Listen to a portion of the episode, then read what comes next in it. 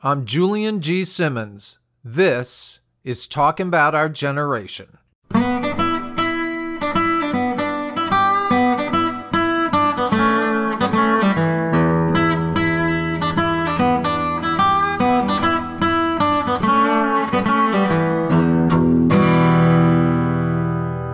For those of you who are already part of the Talking About Our Generation family, welcome back. And for those of you who are new to our podcast, welcome. This podcast is all about connection, sharing, caring, communicating. And this episode is the first in our series on the state of civility in America.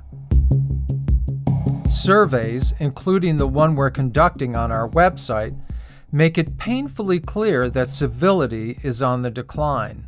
We've all experienced it, seen the videos, or read the stories about the shocking rise of rudeness in our country over the past few years. Bad behavior towards flight attendants, customers screaming obscenities at store employees who politely ask them to wear a mask, or drivers blithely cruising through stop signs, and much, much worse.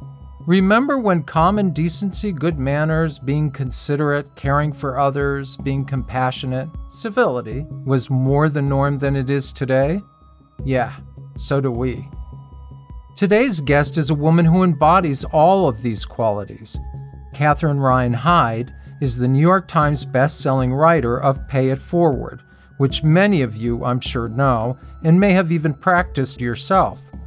She's also the author of more than 40 other novels, including her latest, Boy Underground, which was just released. All of Catherine's books follow a common thread of civility, and I think there's a lot we can all learn from Catherine. So listen in, maybe learn something new, and then let us know what you think. Here's my interview with Catherine Ryan Hyde. Catherine Ryan Hyde, welcome to our generation.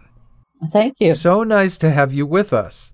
It's nice to be here. I think I've always been part of your generation, haven't I? Well, you have actually. Um, first of all, just so people know, if they don't know who you are, which I think a lot of people do, you've written more than 40 books. You're a New York Times bestselling author. Let's just talk a little bit about your background now. First of all, a little transparency. You and I know each other for for a long time. A long time since high school. Been at high school, I think. So I would have been about probably 14. Right. Something like that. Right. And Maybe even 13. I that's right. So you and I have known each other for all these years. Funny little story I want to share with everyone is how we ended up reconnecting, which is almost a miracle in itself because you and I have both started going under, if you will, pseudonyms and I was reading about Janis Joplin online because I was a big fan of hers, and I came across this story that was written by you, which I didn't know at the time, which was this story about going to see Dick Cavett in New York with your friend and how we went because I was a big fan of Janis Joplin's. We both were. Yeah, and this wonderful little story about the notes passing between Janis and I that I didn't get. And and then many years later, we reconnected because I wrote to you online and said, Wait a minute, I don't recognize the name, but is that you? well, it would almost have to be because who else would know that Janis Joplin threw a note clip to a pen up to the balcony in the right. Dick Cavett show and it got hung up in one of the light bars. I mean, who else knows that? So it's been wonderful that we've reconnected and to learn about what you're doing. And we've since gotten together, and I've really been enjoying your books immensely. I can't tell you how much I've been enjoying them. Oh, good. Thank you. So Thanks. let's talk about Pay It Forward, just because everybody knows Pay It Forward. And because it was a movie, because unfortunately we're living in a society that values movies over books. Sorry, I had to say that there. I've said it. But there's still enough of us that like books more than movies. So I want you to, I mean, I think you've told this story a million times, but just for our listeners, if you could tell the story about how Pay It Forward came to be and your story with the Datsun and living in LA, and if you could just reiterate that a little bit. Holy cow. I hope you want the short version because that's where all we're going to have time well, for. Well, tell the short one then. Okay. I was living in um, a very bad section of LA. Yeah. And I was, I was, um, in a line of work. I was doing dog training in people's homes. And uh, so I, I'm out there by myself, driving all over, coming home late in the evening. And the car stalls, which it tends to because I wasn't very good about taking it to the mechanic. As I go to start it up, I notice that there's this curl of smoke coming up underneath the dashboard. Never a good sign when you're driving. So I jump out and I see these two men who've pulled their car over and they're running in my direction very fast, and one of them is carrying a blanket. Now, this is not the best neighborhood, so my immediate thought is, I am going to die. This is the moment I die. Mm. And what happened instead is one of them went around me, reached in, popped the hood, and the other one put the fire out by hand with his own blanket. Which is quite amazing. It's very amazing considering I had never seen these guys before in my life. Apparently, they had seen the trouble that I was in and pulled their own car over and decided that they were going to bail me out of this. Right around the time the fire was out, the fire department showed up, which is interesting because we didn't call them. And this is before cell phones. I think somebody who was going uh, by behind me on the freeway must have stopped at a call box and called my fire in for me. So I'm having a conversation with the uh, fire department about how the fire started and et cetera, et cetera. And I turn around to thank these guys, and I did not notice or realize that they had already gotten in their car and driven away. So I never said thank you to them, which I very much regretted. Um, I knew I would never see them again because LA is not that small a town. And I found myself driving around um, I actually managed to put that car back together. Wow. They they had been there so quickly to put it out that I just had to replace a few damaged parts. And I don't know what I would have done for work if I couldn't have driven. So anyway, so I'm driving around after that with this question in my mind. What do you do with a favor that big if you can't pay it back? And though that kind of observation is what led me to the book because I'm driving down the freeway and I've got one eye on the side of the road and I'm looking for somebody broken down so that I could help them. Obviously, I had never done that before. So, what was it about getting an act of kindness that turned me into a person who wanted to give an act of kindness? And I started wondering how big could a thing like that get if this is a natural human reaction? Which, by the way, it turns out it is. There have been actual scientific studies since then. Not only that a person who has received an act of kindness. Their human reaction or your reaction to what they did? I'm, no, I'm talking about a person's reaction when they have received an unexpected kindness. Okay. And how it turns them into somebody who is that much more likely to want to give an act of kindness. And it's actually been proven that that not only works on the recipient of the kindness, but even people who witness it are that much more likely to turn around and mm-hmm. be giving. So it kind of makes you wonder if you could insert this into society and end up with something a little better than what we've currently got. Right. Well, you know, I think we've discussed that this is the beginning of a series of episodes on civility that we're doing. I was just mm-hmm. thinking about right. at the beginning of the pandemic, we were going to take a walk, and I just happened to look up and I saw this man on the second story balcony fall headfirst to the ground. And he was just on the ground with his head against the ground in a kind of U shape. And I thought, oh, oh my God, this man is dead. You know, I, so I immediately ran out of the car and I yelled to Rob, and he came over and this other guy came running over with a little dog who happened to be a nurse. Wow. How often is that going to happen? And the guy started moaning. So we knew he was alive, but I thought his neck was broken. And it turned out he had, I can't remember, like seven different bones in his body were broken. But the amount of people who came over trying to figure out what to do was, especially when COVID was starting to rage and everyone is afraid to be near anyone was a mm-hmm. really wonderful act of kindness that I thought, well, I didn't look at it so much about from what I did, but that it existed in a more universal way in that moment was a promising thing to me because especially as COVID went on and things didn't look so nice and people were getting more and more rude to each other.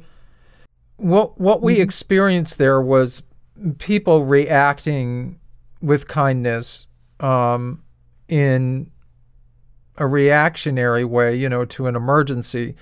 But in Pay It Forward, it's it's a much more proactive thing that we're talking about. Let's go to the actual book. This story is about this young boy, Trevor, who's in junior high school, correct?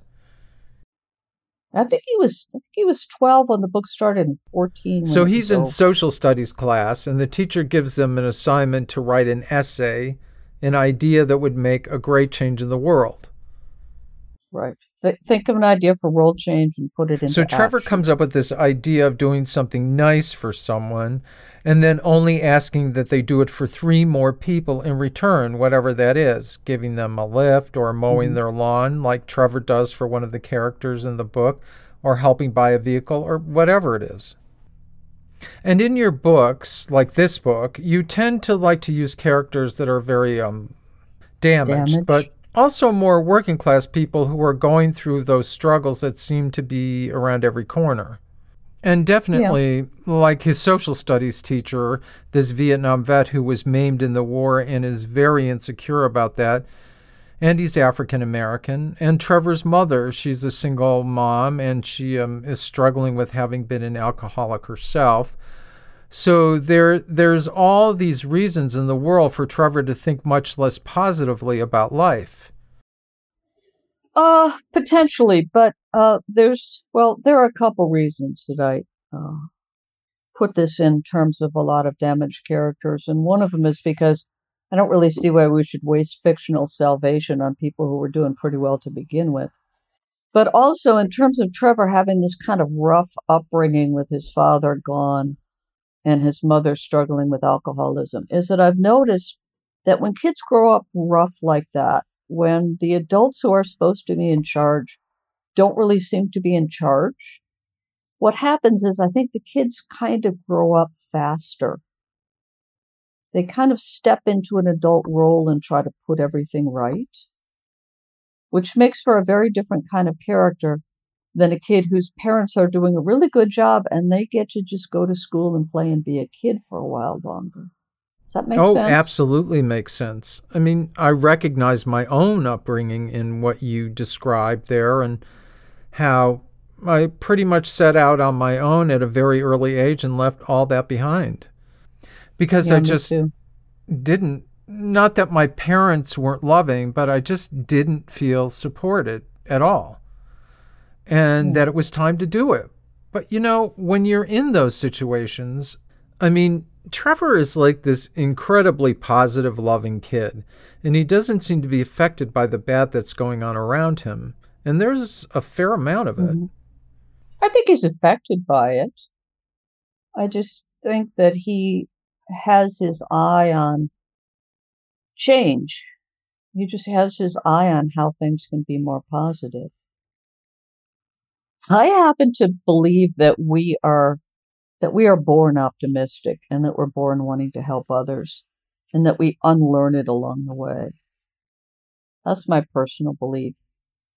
We learn to be afraid of each other and hold back and but when Trevor goes out there with his plan and he decides that he's going to do these things and he does them kind of selflessly, yeah. But at the same time, when he starts realizing that people aren't, or he's assuming that people aren't doing it, right? He does get discouraged. discouraged. So, yeah. is there a lesson in that about don't have expectations about the good you do in life? Yeah, I think there is. I think there is. I think um, people are people are too keyed into like an immediate mm-hmm. return. Like they want to help somebody and either have something wonderful happen to them or really just watch that person's world transform. And I think it's really important that people put good out into the world, but let go of what it does right. out there. Just focus on what they're doing. Because, you know, like for example, I had a teacher when I was at Bennett High School, when I was uh, a sophomore. I don't know if you remember Lenny Horowitz. I kind of do. I read what you wrote about him in your book, The Steep Path, but obviously he didn't have the same impression on me as he did on you, which was tremendous. Yeah. Yeah, he helped me a lot and he he encouraged uh, me to believe that I that I wrote well. Uh, which was a very new experience for me to get like positive feedback on something that I uh, that I do well. And but he died just a couple of years after I left Buffalo. He had Hodgkin's oh, wow. disease. And so he put all this into encouraging me. And all I was doing for the rest of his lifetime was just floundering around with alcohol and drugs, which I no longer do. Right. And so imagine if he had only based his feelings about what he did for me on exactly the results that he saw. I mean, not only might you not get the results that you're hoping for when you help somebody, you may get them and not even know it. You may be putting something in the back of their head that's going to blossom years later, you know? As just, in your case. I just think, yeah, I just think that if people get too hung up on the results of what they do, they're going to get discouraged and decide this isn't working. And it's not about that at all. I get that. I don't think it's about that. I like to tell people if you if you go out and do three acts of kindness today, I guarantee you you will have changed the world by three acts of kindness. No matter how they turn out. Now, if everybody did that, that would be a big deal. That would make today different from other days. I agree. It absolutely would. You know, it's interesting. In the survey we're conducting on civility, we're finding that incivility is a huge issue across the board with people it from is. across the spectrum, no matter what your political beliefs are. People believe that incivility is a big problem. In fact, this morning I was just reading about yet another flight attendant who was punched in the face for no good reason. Not that there's ever a good reason to punch somebody in the face. No. No, there isn't. How do you think, sticking to pay it forward for another minute, uh, how do you think we can? I mean, are there things that we should look for to make these things happen, or is it is it just holding the intention of paying it forward? Or if people want to know, like, how do I do this? You know, how do I look for these situations? Where can I look for them? Or do you just have to be aware that they might come along? I think it's better to just pay attention to the people around you. And when something comes up where someone needs someone, uh, something, you'll know it. Right. You'll see it. Um, yes, I think incivility is a problem. And I, I happen to believe that human nature is like two sides of, of the same coin. One is not bigger than the other. As much as we are capable of being good, we are capable of being horrible to each other. And the world is, is equally a wonderful and terrible place. And now I think our challenge is where are we going to put the bulk of our attention? And when we decide that we're going to help somebody today, we're shifting our attention to what's right in the world, which is an improvement. The more we focus on what's wrong, the more we're just filling our head with how horrible things are. It, it'll get horrible. I absolutely agree. And the interesting thing for me through doing all the research we've been doing about civility and incivility is recognizing myself as not the saint that I think I am when it comes to civility. You know, that there are a number of instances I can think of where I was not civil, you know, where I did something rude or I was out of line or something like mm. that in my life. And it's been a really eye opening experience for me to see that, to recognize and acknowledge that I'm not perfect and that I have the ability to be just as uncivil as the next person does. I wanted to ask you about the ending, or almost the ending, of Pay It Forward, where Trevor and his mother and his social studies teacher are invited to the White House because of what this one boy has done to create such amazing change in the world, mm-hmm. especially mm-hmm. in the United States. And while he's there, he sees the citizen in distress and he goes to help them and ends up dead. And then there's a big mm-hmm. candlelight procession afterwards in his honor. But I want to focus on when he goes to help this person, being a good Samaritan to help someone and he ends up dead. What yes. is the message in that? Um, okay, as far as I'm concerned, I don't honestly believe that the whole world would have changed, which it which in the book it did. Um, if people had not been shaken in their faith. I mean, how can I how can I say, okay, this little boy does these cool things and he helps people and the president pats him on the head for it and the whole world decides to change. Does that feel realistic to you? I mean, that's a little news soundbite that'll be gone in 20 right. minutes. It'll be out of people's heads.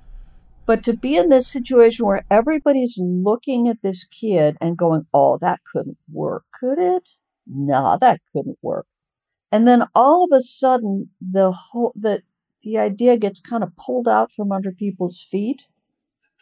And then they come together for this memorial for this boy and have this idea presented to them, you know, you're out in the audience trying to figure out does that mean the pay it forward idea is dead? Well, only if you let it be. Like the question is, will people really do it? And you're people. So tell me, will you really do it? Meanwhile, this thing is being broadcast on television, blah, blah, blah. Because this tragic thing happened, my understanding of human nature is that we do not make big sweeping changes until something wakes us the F up. Right, right. And then we reconsider everything. Until then, we focus on these little teeny problems that really amount to nothing and think they mean something. I think you're absolutely right. Uh, usually the good only comes out of the bad, you know, basically. Yeah. And ideally, if you're not 13 or 14, you know to call the police in a situation like that and not charge in yourself. But here you've got a kid who just uh, pitches in in an unwise way. So I'm certainly not suggesting that that's how people should pay it forward. No. That's that's a kids don't try this at home kind of a thing. Right. But do you think that the pay it forward idea that Trevor began back then is still relevant today? Or has the world changed since you wrote the book? Do you think it's still possible for Pay It Forward to be a living, breathing thing again? Well, it is a living, breathing thing. You hear about it all the time. Well, I hear about it all the time, but that's probably because people bring it, bring these stories to me. Right. People are doing pay it forward favors for each other all the time.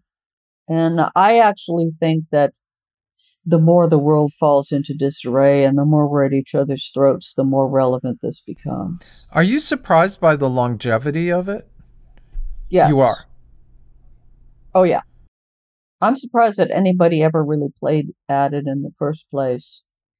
And I kind of figured when they first started doing that it that it was because uh, the book was in bookstores and the movie was in theaters, and when they I thought it was that kind of publicity driving it. But it's 22 years later, and I'm still hearing these stories of people getting their meals paid for or somebody getting their tire changed by the side of the road and being told pay it forward so. Well it's interesting because in prepping for this episode people would ask me oh what are you working on now? And i would say you and pay it forward and they knew exactly what i was talking about. I think most people do yeah I think it's very rare to run into somebody who's never heard of the concept. It's wonderful because it's such a positive thing. And it's yeah. still very much in people's minds. You said that you still get emails and have heard people telling you stories about Pay It Forward. Can you share any of those? Somebody just contacted me on Facebook just a few, it could have been more than a week ago. I think it had something to do with somebody buying buying their meal for them.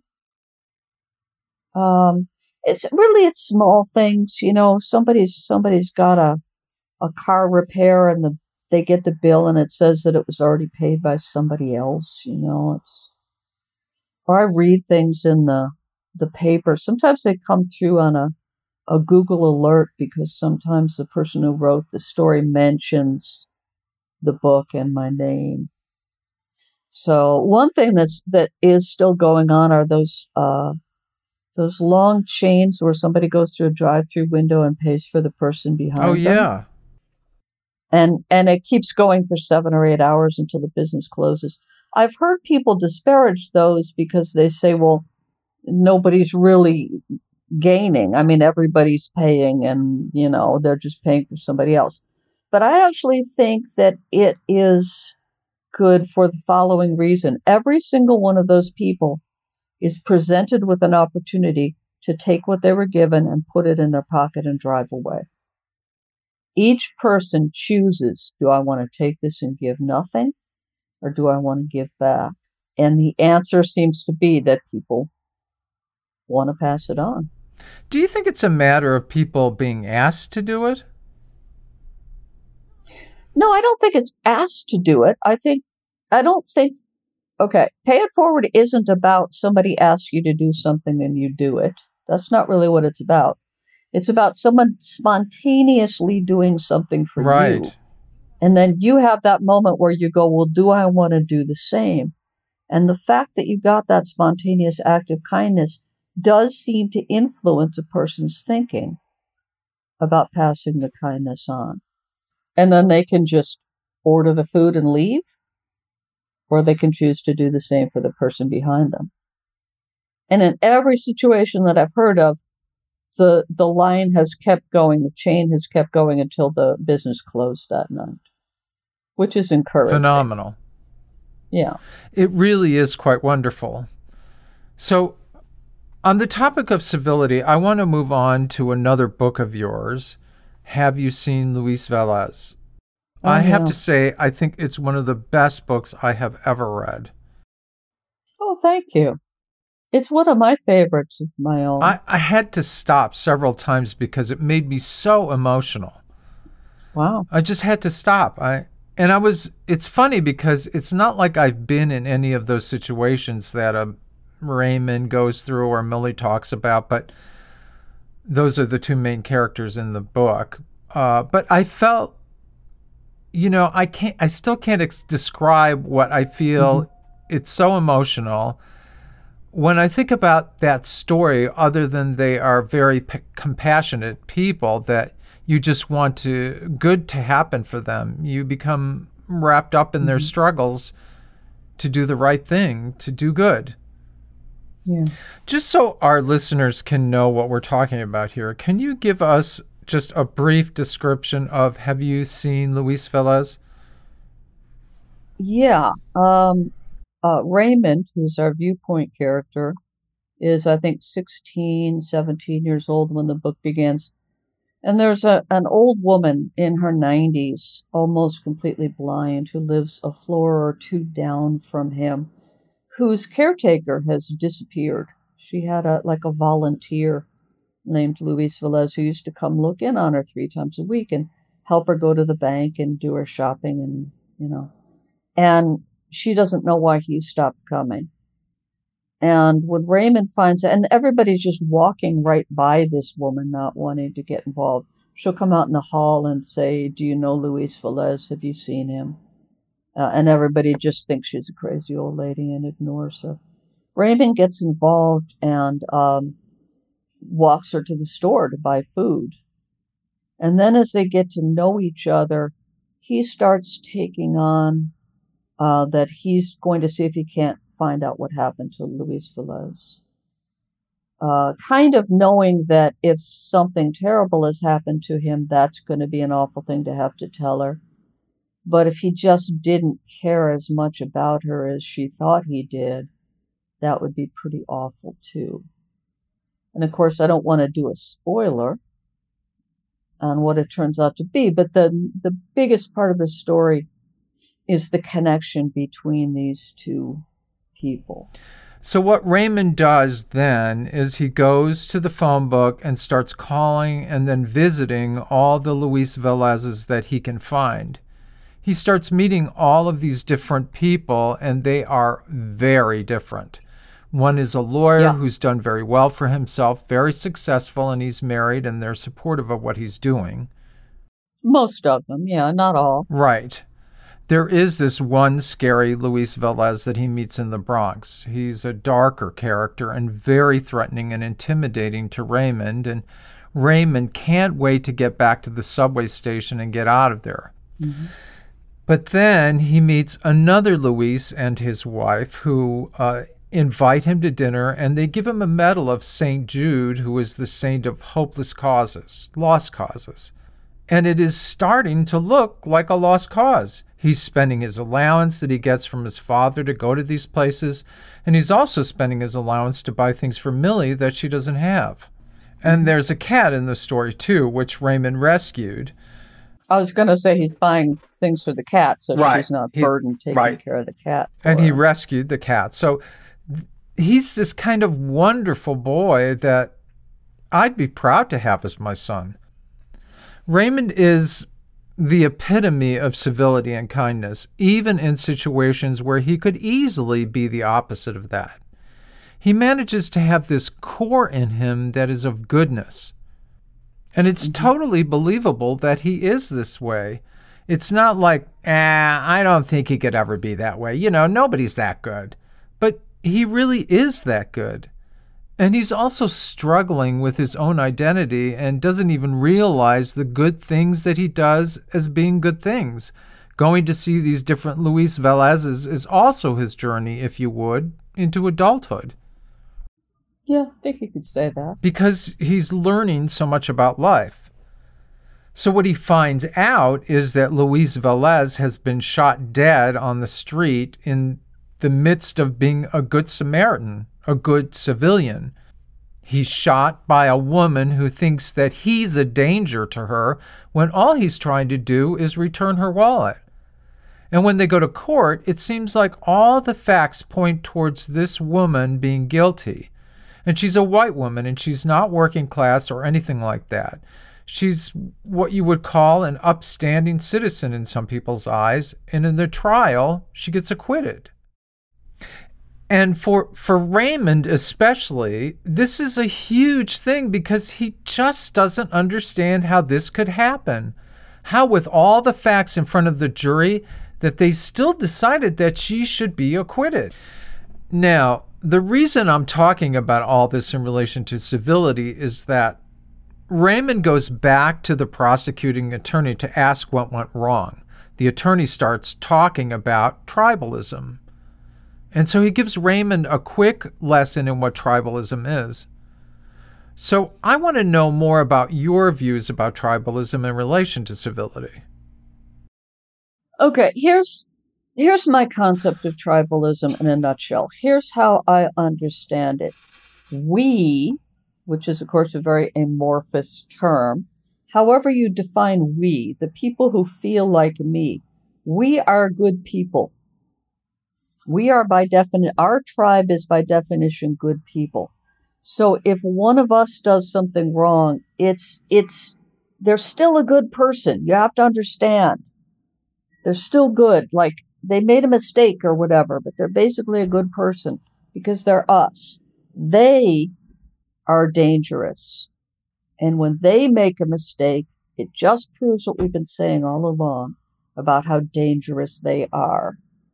And this is why you'll you'll have uh, attorneys get up in court for a bunch of young white kids who did some outrageous thing, and he'll he'll talk about this great future that they have, and what a shame it would be to mess up this great future. Hey, they just made a mistake.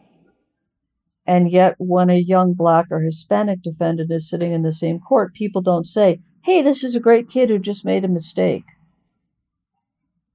They just think, okay, this is a threat. So this woman's walking down the street. She can see in the shop windows behind her that this very large Hispanic man is getting closer and closer to her. Obviously, she didn't wake up that morning planning to kill anybody. And that goes without saying. But as the prosecuting attorney pointed out, if you're going to own a gun and use it in self defense, if you're going to turn around and shoot somebody because you think they're a threat to you, you got to be right. You got to at least tell somebody a convincing version of why you thought your life was about to be over. And of course, we don't think that that happened in this court case, but the jury, as the prosecutor pointed out, understood how it felt to be the woman, the shooter, better than they understood how it felt to be Luis Velez. So, isn't that where we are today in our society? Yeah. Oh, yeah. That's why I wrote the book.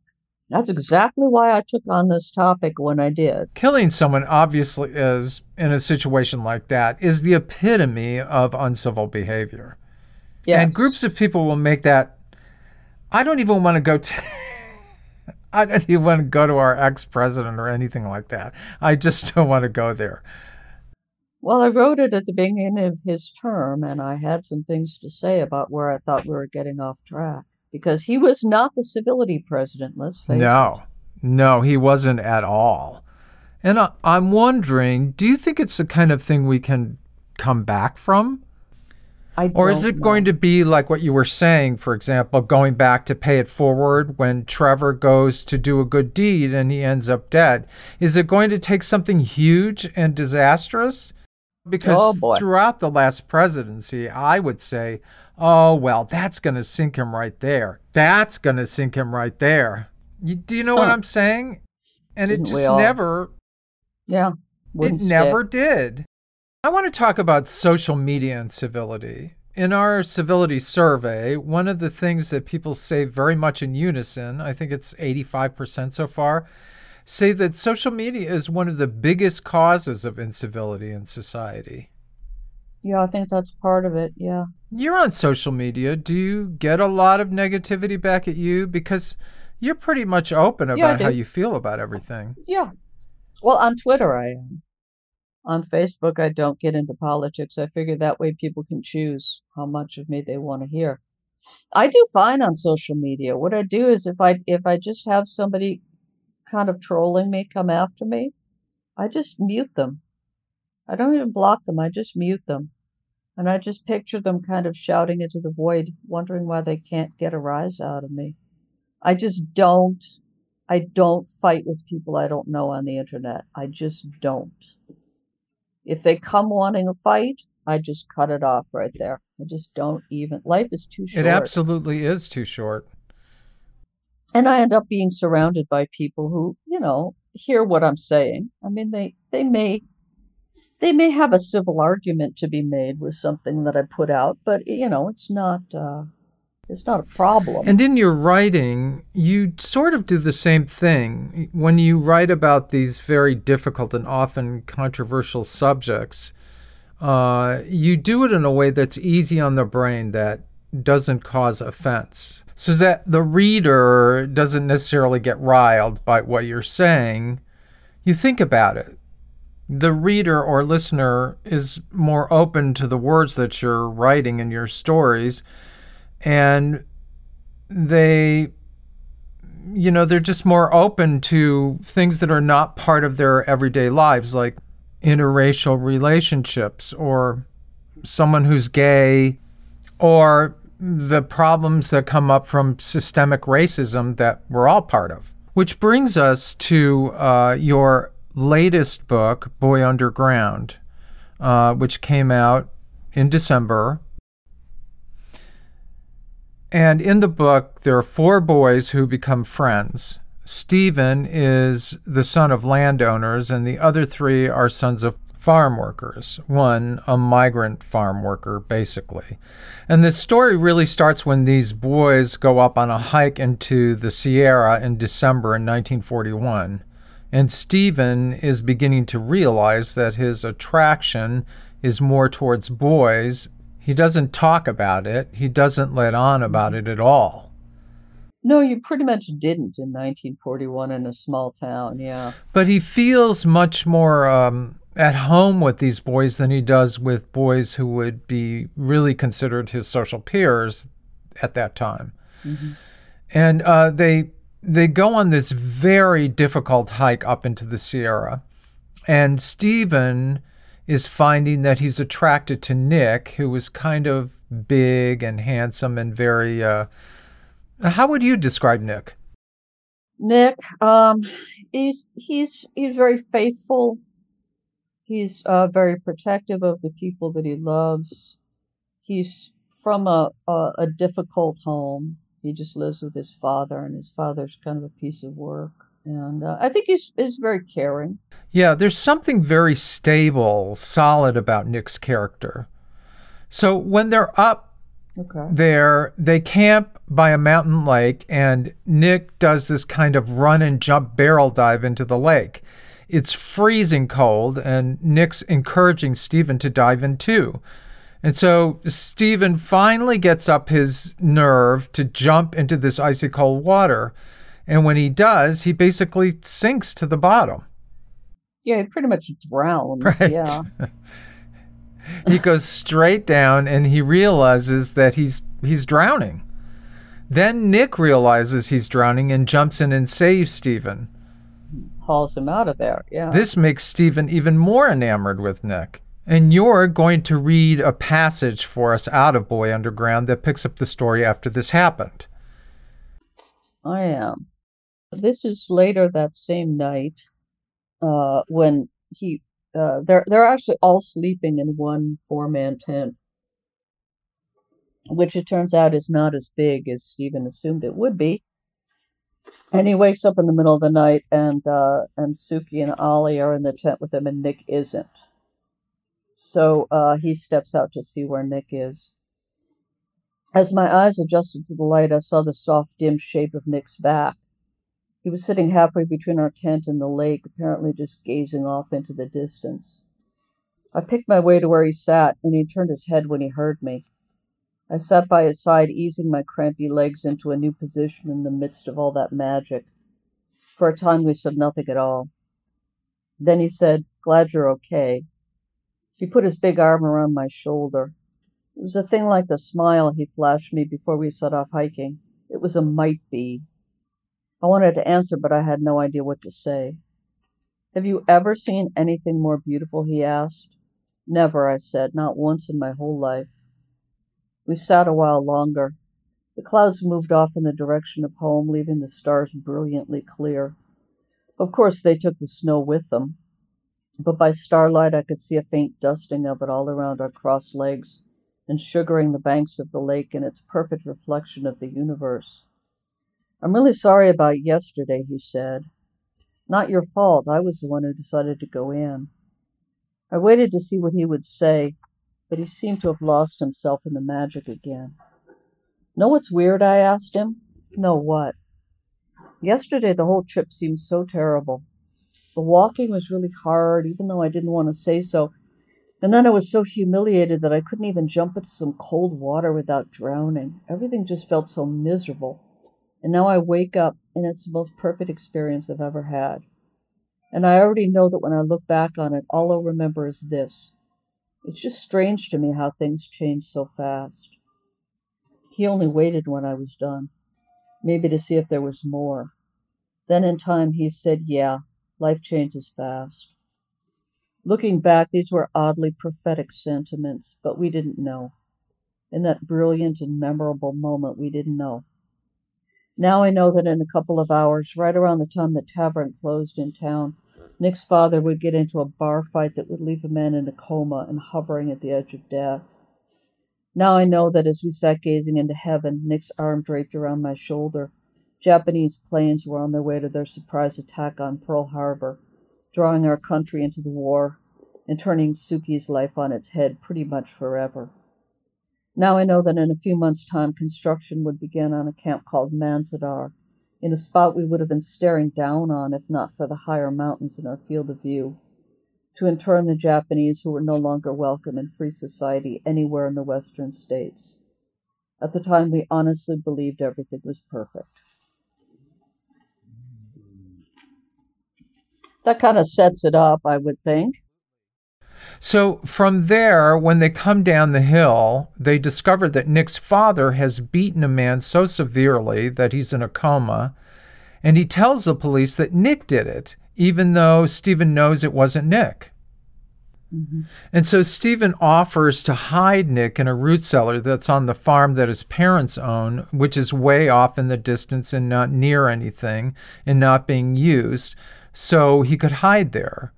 So Nick ends up living in this root cellar for months and months, and it ties these two boys together forever, basically. And when Suki, Stephen's Japanese American friend, ends up having to leave to go to Manzanar with his family, he comes to Stephen's home and asks Stephen if he can take care of Akira, Suki's grandmother's dog. And so Stephen takes Akira and gives him to Nick to be company for him in the root cellar. As time goes on, Stephen becomes bolder and bolder. In fact, he goes to see Nick's father in jail to find out why Nick's father was blaming him for what happened. At the same time, Stephen also starts being treated not so nicely by the community because he's very open about the fact that Suki is his friend and that he cares for Suki and Suki's family and refuses to mm-hmm. turn on yeah, him. he won't turn on Suki.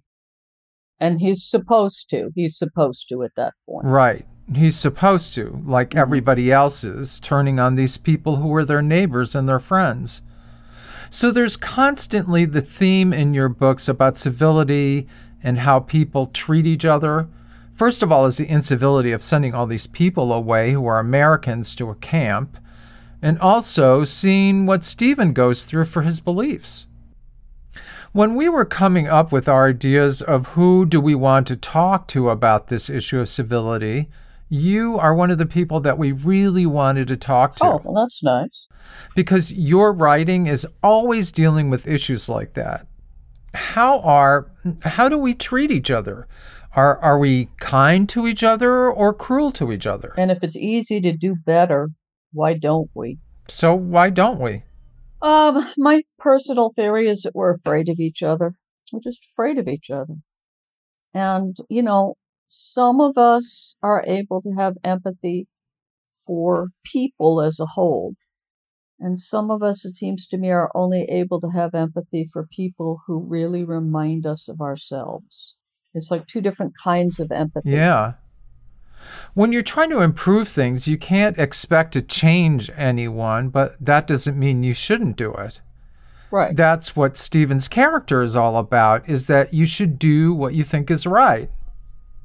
Yeah, it's funny. I was just talking to somebody about this not an hour before I came on this broadcast. I was talking about being honest, reflecting honestly back to someone that their behavior was wrong for you or hurtful to you or disruptive of you know to you instead of just saying nothing and my friend who i was talking to said you know, is is it your thought that it will change this person? And I said, no, it's not about changing this person.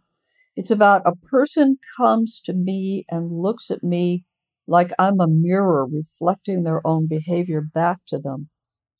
And what I want to do is give an accurate reflection. I, I see people all the time not saying to someone, wow, that's really offensive what you just said, or that was very hurtful, because they say, oh, well, you can't change anybody. No, you can't change anybody, but you can accurately reflect back to them that their behavior is a problem for other people, and then they're going to do with that what they will. And I don't think that it is, I don't think that it is uncivil to say to someone, I don't like what you just said. I don't think it is at all. It's interesting. Yesterday, I was watching a video by the American College of Trial Lawyers, their Civility Initiative project, which is lawyers talking about civility. Basically, civility amongst other lawyers and in the courtroom and with judges and clients. And there was a couple of things that came up. One is that civility is often looked at as a sign of weakness. Yes by some people, yeah. To be civil means to be weak. For example, there was a woman who was talking about her early years as a lawyer, and that being a female lawyer to her meant she basically had to be uncivil to show power as a woman, that she had to be rude to people, and that she had to be outspoken. All these things that are basically negative. And that came out of how she was being treated by male lawyers. Statements like, do you really feel comfortable being here? Is this really the place for you as a lawyer? Or remarks about what she was wearing or things like that. And I think for women, it's much more of an issue than it is for men finding their place in civility professionally. I was just shocked to hear how much professionally mm-hmm. civility is an issue. I tend to think about it in more terms like, you know, yeah. when you're walking down the street or at the supermarket or driving in our cars. But do you think it's more of a problem for women's civility than it is for men? Yeah, I do. I do. I think I think uh, when a man says something um, kind of really speaks out, not necessarily in an angry way, but just says something like, please don't treat me that way. It's seen as a strength. And with women, it's, it's, it's disparaged. I think the problem is people mistake kindness and niceness. A person can be kind. To me, kindness is like a genuine thing.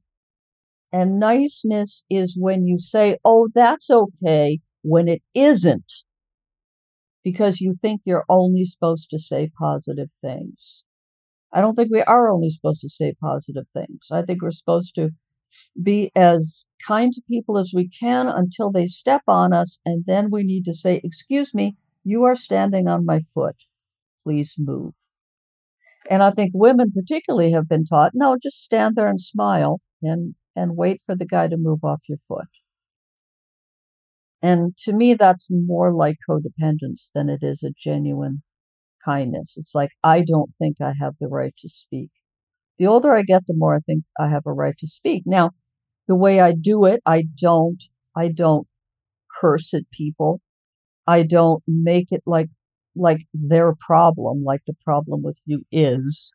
I just say, hey, here's how I feel about what just happened. But it's interesting. In your book, The Steep Path, you were talking about driving on the road and how often people, that you go the speed limit, and yeah. that often people are so close behind you that you can't even see their headlights. Rob Wilson and I were talking, Rob, who produces and directs the podcast, we're talking about how the norm has become to do the things that are actually wrong or illegal. Yeah. It's okay, as opposed to following the rules. Everybody speeds not everybody, but close enough to everybody that you can draw a lot of ire by not doing it. And, and that it's okay. I mean, we we went through this whole thing of while we were walking about looking at the number of people who don't stop at stop signs. Oh, tell me about and it. And they think it's okay to do that. Yeah. And once they see one person do it, another does it, and another does mm-hmm. it, and another, it's kind of the opposite of the pay it forward at the drive through. But it can be reversed also. I've noticed that if I stop for a minute and let, like if somebody's coming out of a driveway or something and, and there's a long line of traffic, if I stop and wave him ahead of me, I have actually seen it happen on more than one occasion that he'll do that for somebody else a couple of blocks down the road. So our behavior is contagious in both directions. Right, exactly. Just one other thought that came up when I was watching the trial lawyers video. And it was about civility being sometimes recognizing that it's time to step back instead of mm-hmm. engage. Okay. Well, that's kind of what I was, I think that's what I was talking about when I said the trolls come after me on social media. Trolls will come to start a fight, and I will do nothing. I will simply mute them. I do not engage. In any way. Absolutely. So we're coming up to the end of our hour together, Catherine. So let's sum up civility in your writing, given the state of civility in America over the last few years. How much do you include that in your writing now? A lot. It's a very, it, it comes up in just about every book. It's the way we treat each other. And I mean, in terms of what we're going to do about it, I think it's just really important to remember that there's basically only one person we have control over, and that's us. It's amazing how often I see people agonizing over how they're going to change the world, and they never think about the fact that they could put something different out into the world. For example, well, like paying it forward, like making up your mind, oh, today I'm going to find a person or two people or three people and just do a favor for them that they weren't expecting. They will be happier. You will be happier. And I'll tell you, when you start focusing on what is good in the world, and there is quite a bit that's good, and pull a little bit of focus off everything that's wrong, all of a sudden the world starts looking a lot better. You know, we, we just have to make a choice about where we're going to place our attention on what's wrong or on what's right. Because it's pretty much all we got, you know? It's what it's what we've got that we can control. So, so true. Well, Catherine, thank you so much for your time and for talking with us. Oh, my pleasure. It's been really insightful and fun. Next time an opportunity comes up to pay it forward, I'll think of you. Okay. Thank you very much. Bye bye.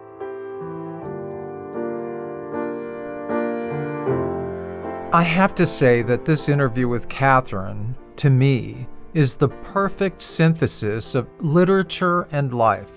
Her characters put into action what it means to be civil, to be compassionate, caring, and kind.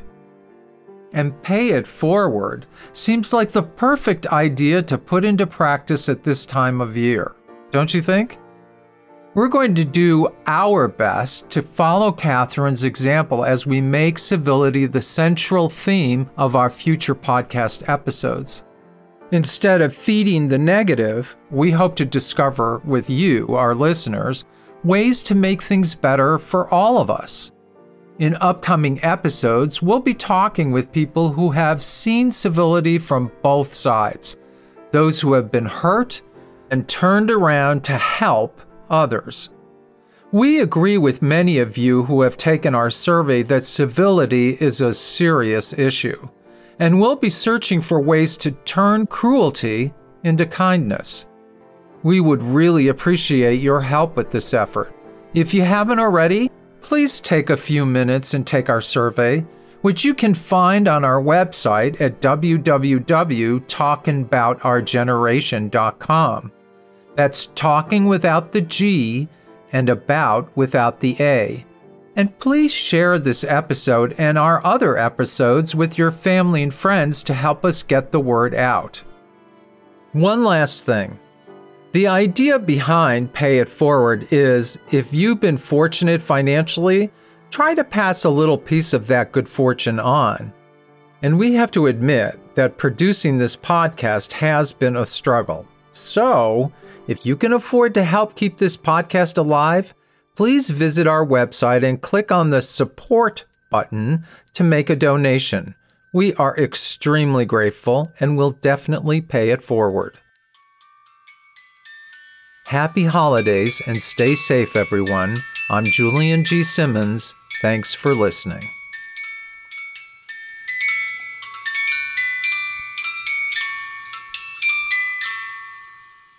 This podcast includes copyrighted material which has not always been specifically authorized by the copyright owner. This content is used only where it is the specific subject of commentary by us and our guests as part of our effort to advance understanding of issues of social and historical significance. We believe that this constitutes a fair use of the material in accordance with the Fair Use section of U.S. Copyright Law, Section 107, which reads, The fair use of a copyrighted work, for purposes such as criticism, comment, news reporting, teaching, scholarship, or research, is not an infringement of copyright. Further information on this claim of fair use may be found on our website, at talkingboutourgeneration.com.